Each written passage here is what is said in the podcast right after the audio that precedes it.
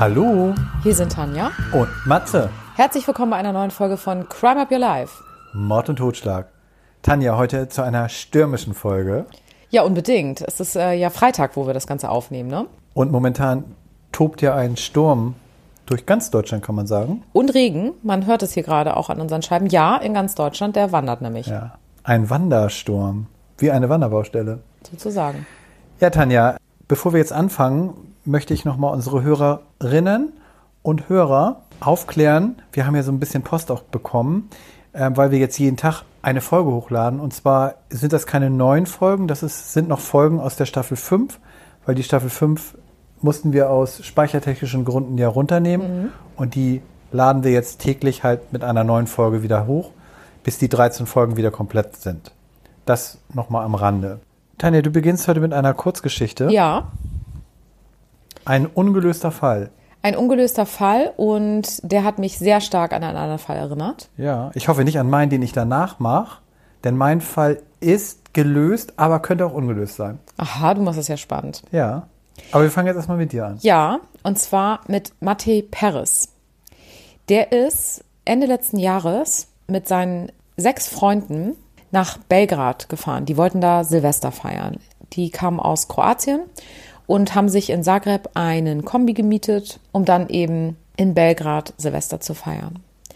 Und die Nacht vor Silvester, also in der Nacht vom 30. auf den 31.12., waren die gemeinsam in einem Club. Der Mathe hat die ganze Zeit auf der Tanzfläche, war der unterwegs und zwar ganz viel alleine. Das kam den Freunden aber jetzt erstmal nicht komisch vor, weil er das häufiger wohl gemacht hat. Ja. Um 1.46 Uhr ist er aus dem Club raus. Und das Interessante auch ist, dass du zu all diesen einzelnen Schritten in dieser Nacht gibt es Videoaufnahmen. Er geht also aus dem Club raus, alleine und ohne Mantel. Das heißt, er ist nicht zur Garderobe gegangen. Vielleicht einer rauchen wollte oder so, ne? Könnte man meinen. Allerdings fängt er an und läuft.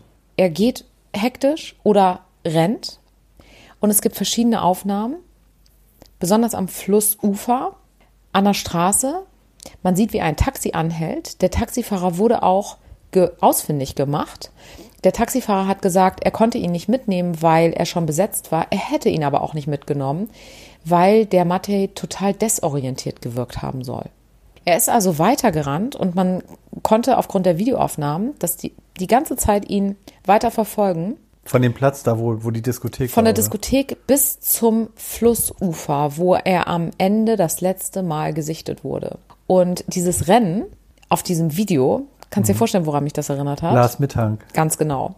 Es gibt ein Video, das wurde wohl von einer Privatperson zufällig aufgenommen. Und da sieht man ihn am Flussufer. Und man könnte denken, dass da noch eine andere Person zu sehen ist. Da müsst ihr euch alle mal selbst ein Bild machen. Man kann es nicht 100% sagen. Aus der Nacht gibt es außerdem eine Aufnahme, wo du im Fluss einen ja, großen Gegenstand siehst. Es könnte er gewesen sein. In jedem Fall hat man sein Handy geortet im Fluss. Und bis jetzt hat man absolut keine Idee, was da passiert sein kann. Haben die denn den äh, Fluss abgetaucht? Ja, haben sie abgetaucht. Sie gehen aber eher nicht davon aus eigentlich, dass er da reingefallen ist oder gegebenenfalls gesprungen, weil er, der war Wassersportler. Also das Ja. heißt, der kann Konnte total gut dann, ne? schwimmen. War der dann betrunken? Der war jetzt nicht stockbetrunken, aber er hatte wohl auch was getrunken. Aber nicht so, dass man jetzt davon ausgehen könnte, dass er aufgrund dessen irgendwie so desorientiert gewesen Ja. sein könnte. Und er schien ja auch ein Ziel zu haben. Also er ist ja wohl rausgerannt, hat seine Jacke nicht mitgenommen, wie als hätte er ein Ziel. Und bis heute weiß man eben nicht, was in dieser Nacht passiert ist und wo er steckt. Wann war das? Das war jetzt Ende letzten Jahres und es gab schon einige Hinweise, dass er wohl in München gesehen wurde. Das ist bei Lars Mittank ja auch. Der war ja, auch, Ja. der ist ja überall aufgetaucht. Genau. Ja. Und Manche Leute sehen ja natürlich auch Gesuchten ähnlich, ne? Da ganz, kann man ganz das natürlich genau. mal. Ja. Also von daher ein sehr frischer Fall und mal gucken, Auch was sich da noch spannend. ergibt. Ja, da kenne ich jetzt noch gar nichts von. Ja. Mal sehen, ob der auch nochmal bei Aktenzeichen auftaucht. Ja. Mhm. Man weiß es nicht. Also der Fall. Ja. Ja, Tanja, dann komme ich zu meinem Fall. Mhm. Heute mal Italien, die blutigen 70er und 80er Jahre. Da war Morden an der Tagesordnung. In den Straßen von Palermo bis Mailand wurden Dutzende Richter, Staatsanwälte und Polizisten von der Mafia hingerichtet. Banden der Roten Brigade trieben ihr Unwesen. Und dann gab es noch das Attentat auf den Papst in Rom. Und zu guter Letzt gab es noch einen Serienmörder, der es auf Liebespaare abgesehen hat und vorwiegend in der Neumondnacht zuschlug. Sagt dir das Oh, was? Tanja? Ja, hatten wir so einen nicht auch schon mal in Amerika? Nein, glaube ich nicht. Ja? Ja. Und diese Morde, Tanja, standen noch über denen der Mafia oder den Anschlägen der Roten Brigade. Denn mein Täter heute tötete wie ein Monster. Liebespaare, die in den warmen Sommernächten auf die Hügel von Florenz fuhren, waren zu dieser Zeit im Fokus des Killers. Wir beginnen in einer lauen Sommernacht, 14. September 1974. Pascale und seine Freundin Stefania machten sich auf die Fahrt in die besagten Hügel vor der Stadt Florenz. Sie hatten nur einen kleinen Fiat 127 und parkten diesen an einem flauschigen Plätzchen. Kannst du dir vorstellen, Tanja?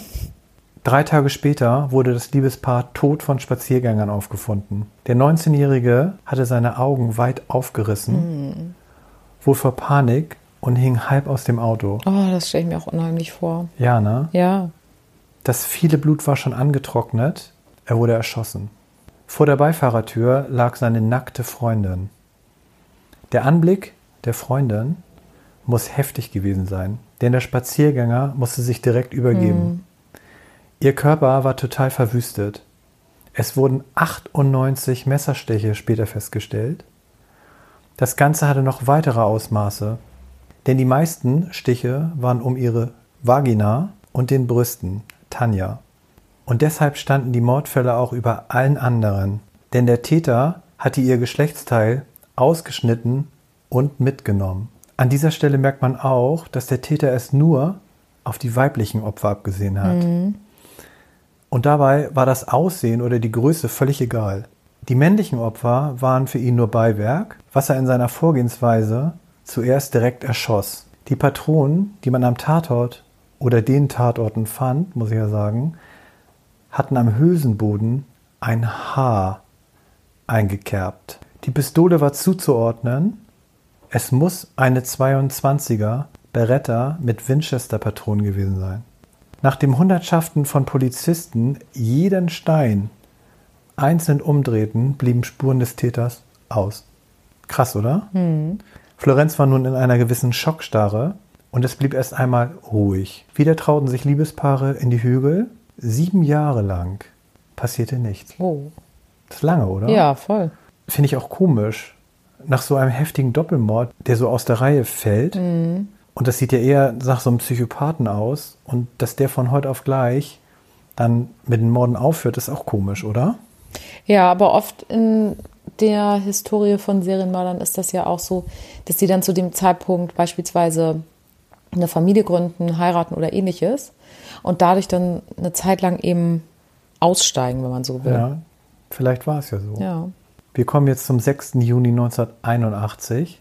Da wurde Carmela und ihr Freund Giovanni, sie war 21, er 30, tot aufgefunden. Gleiches Strickmuster. Er wurde erschossen und bei ihr fehlte die Vagina. Sie wurde so professionell entfernt, dass der zuständige Pathologe davon ausging, dass der Täter vielleicht sogar ein Chirurg ist. Das war bei Jack the Ripper ja auch mal der Ja. Fall, ne? dass der vielleicht ein Chirurg sogar war. Diesmal hat der Täter, oder ich sage mal das Monster, mit dem nächsten Mord nicht zu lange gewartet. Bereits vier Monate später, am 23. Oktober, schlug er wieder zu. Die 24-jährige Susanna und ihr 26-jährige Freund der Stefano machten es sich in seinem Golf gemütlich. Plötzlich ein Schuss und Stefano war sofort tot. Ein weiterer Schuss traf Susanna und ich muss an dieser Stelle sagen, leider ging es ihr nicht genauso, denn sie muss noch gelebt haben, als er sich mit einem Schustermesser an ihrer Vagina zu schaffen machte und diese nicht geschafft hat zu entfernen. Allerdings hat er es geschafft, sie bis aufs Übelste zu zerstümmeln. Und wenn man bedenkt, dass sie laut Gerichtsmedizin noch gelebt haben muss, muss sie höllische Qualen durchlebt haben. Ja. Nun durchsuchte die Polizei aufgrund dieser chirurgischen Handlungsweisen an den Opfern erfolglos Praxen, Kliniken und befragten Pfleger und Schwestern.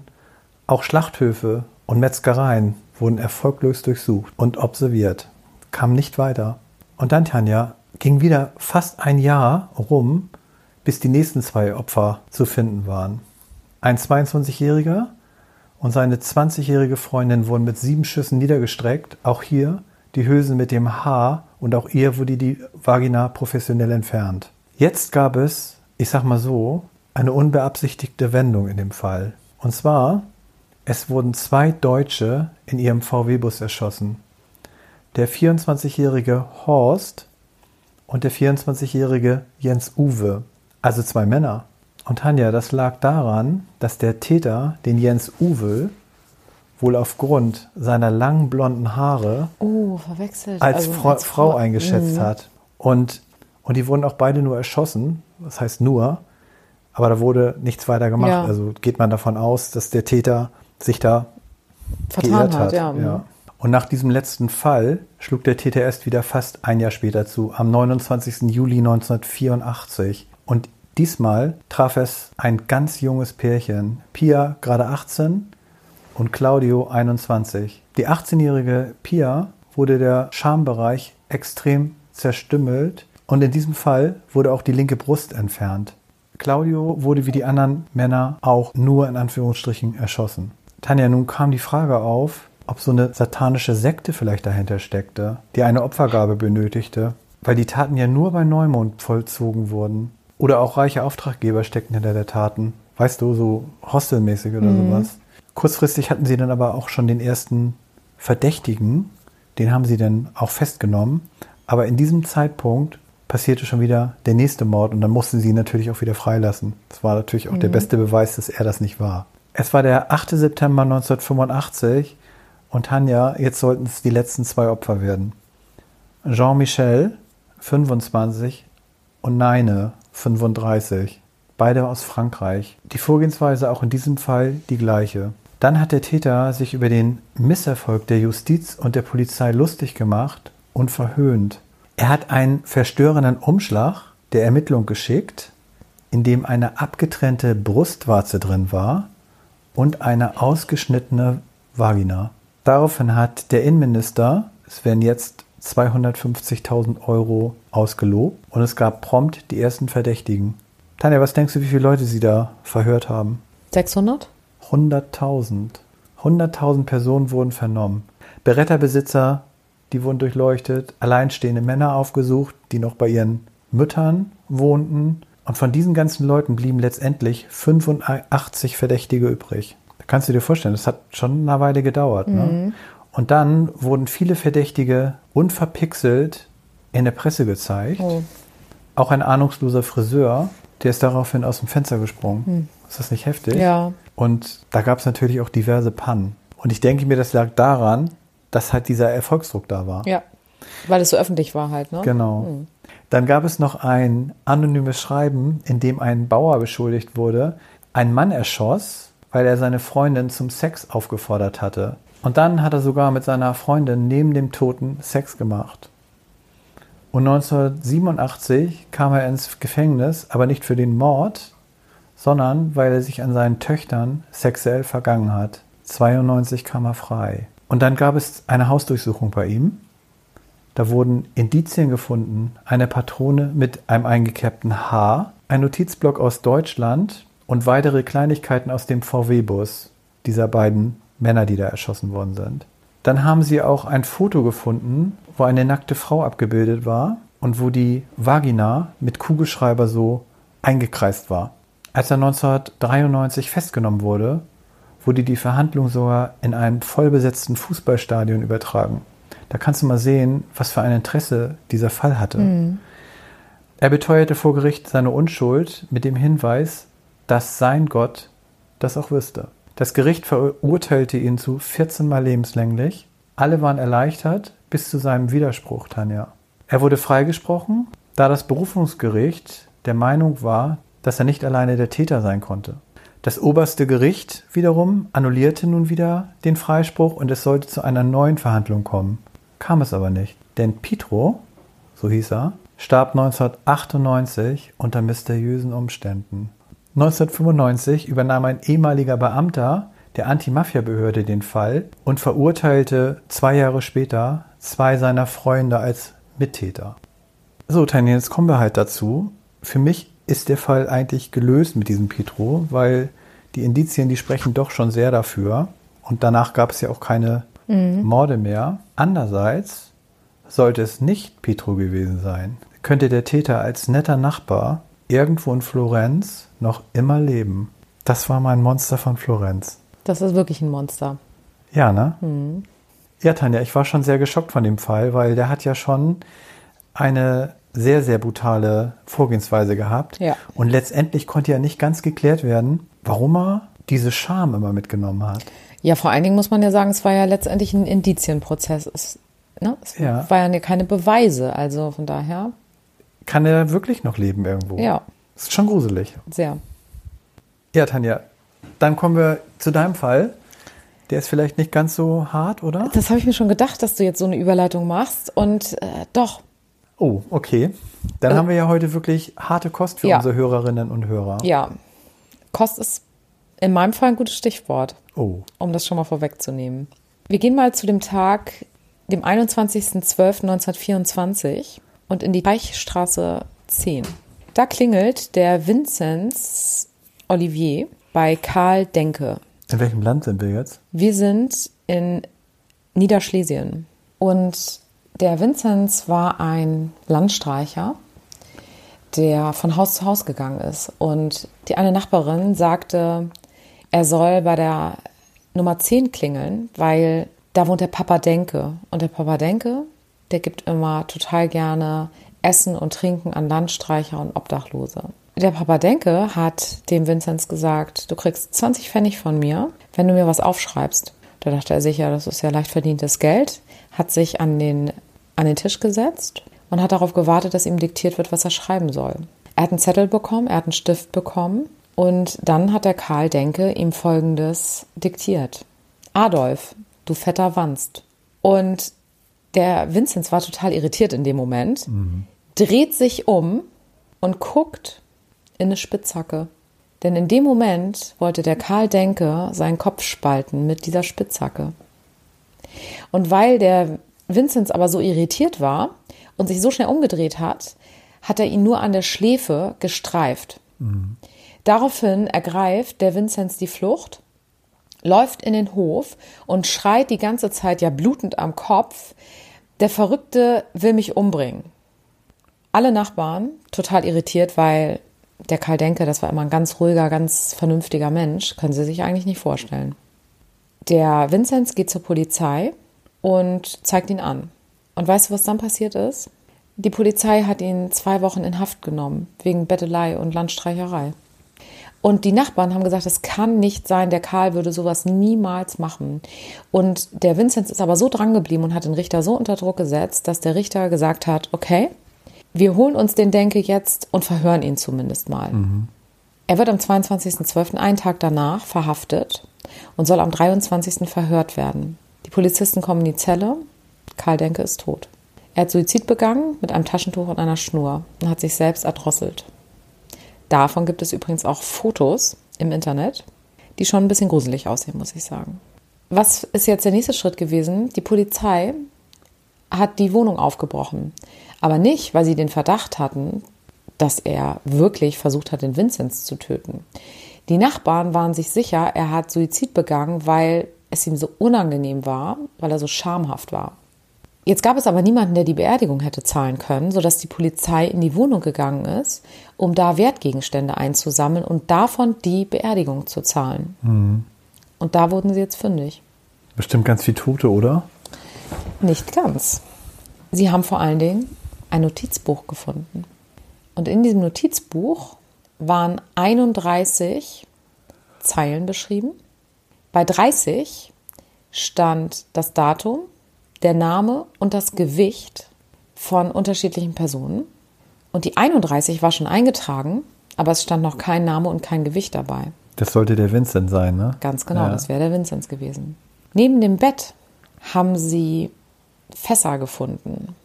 Und da war was eingelegt in Salzlake. Nach und nach sind sie dem Ganzen auf die Spur gekommen, weil sie unter anderem in einem Schuppen 420 Zähne gefunden haben und 480 Knochen. Der Karl ist immer gleich vorgegangen, wie man dann im Nachgang rekonstruieren konnte.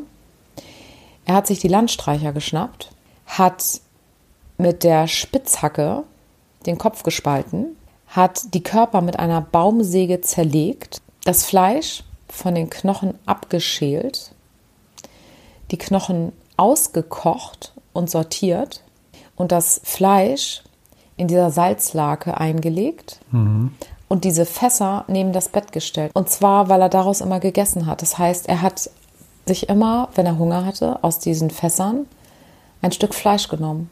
Oh, Menschenfleisch? Menschenfleisch. Das hat er gegessen? Wow. Ja, er hat das nicht nur gegessen. Er hat das, das ist gesichert, an seine Gäste verkocht. Und es gibt das Gerücht, dass er das auch auf dem Breslauer Wochenmarkt verkauft hat. Da sagen viele Ermittler von der damaligen Zeit, das stimmt nicht.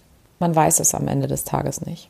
Er hat es in jedem Fall gegessen und nicht nur das. Das fand ich richtig, richtig heftig. Er hatte sein Geld verdient, indem er Weidenkörbe verkauft hat, die er vorher selber geflochten hat.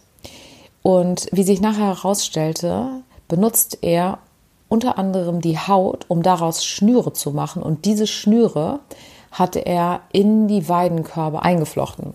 Und, weißt du, was er auch aus der Haut gemacht hat? Gürtel. Hosenträger.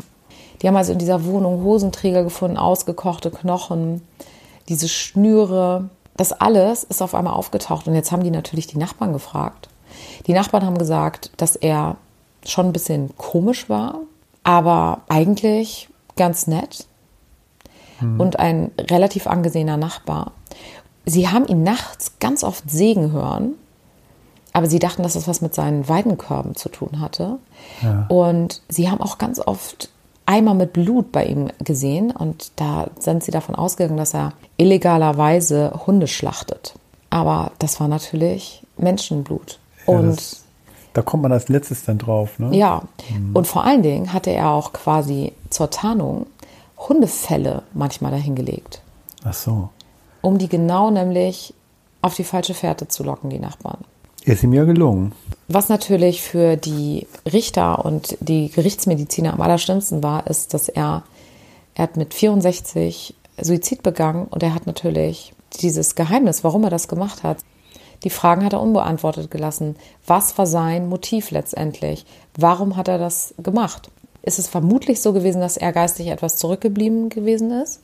Aber nichtsdestotrotz konnte das Motiv natürlich überhaupt nicht ermittelt werden. Und was besonders tragisch ist, 1910 wurde ein Fleischer zu 15 Jahren Zuchthaft verurteilt, weil man davon ausgegangen ist, dass er einige dieser Landstreichermorde, die ja verschwunden waren, begangen hat. Er wurde nach zwölf Jahren freigelassen und erst nach dem Tod von Karl Denke konnte im Nachgang eben rausgefunden werden, dass er das gar nicht war. Also da hat er auch noch diesem Menschen im Grunde die zwölf Jahre geklaut. Und der damalige Gerichtsmediziner hat auch in seinem Abschlussbericht geschrieben, doch es weiß noch immer kein Mensch, woher der ewige Zwang zum Menschenfressen stammte. Und das Geheimnis werden wir halt auch nie lüften können. Ja, auch gruselig. Ja. Also da hatten wir ja wirklich heute zwei Fälle, die Auch sehr grausam waren, ne? Ja. Muss man sagen. beide. Und bei meinem ist es ja eigentlich auch nicht so. Für mich ist es immer noch nicht klar, warum der das gemacht hat. Ja. Ja, Tanja, dann werden wir mal diese stürmische Folge jetzt beenden. Und ich hoffe, unsere Hörerinnen und Hörer haben die Folgen gut verkraftet. Und wir hören uns dann nächste Woche wieder, wenn es heißt Crime Up Your Life.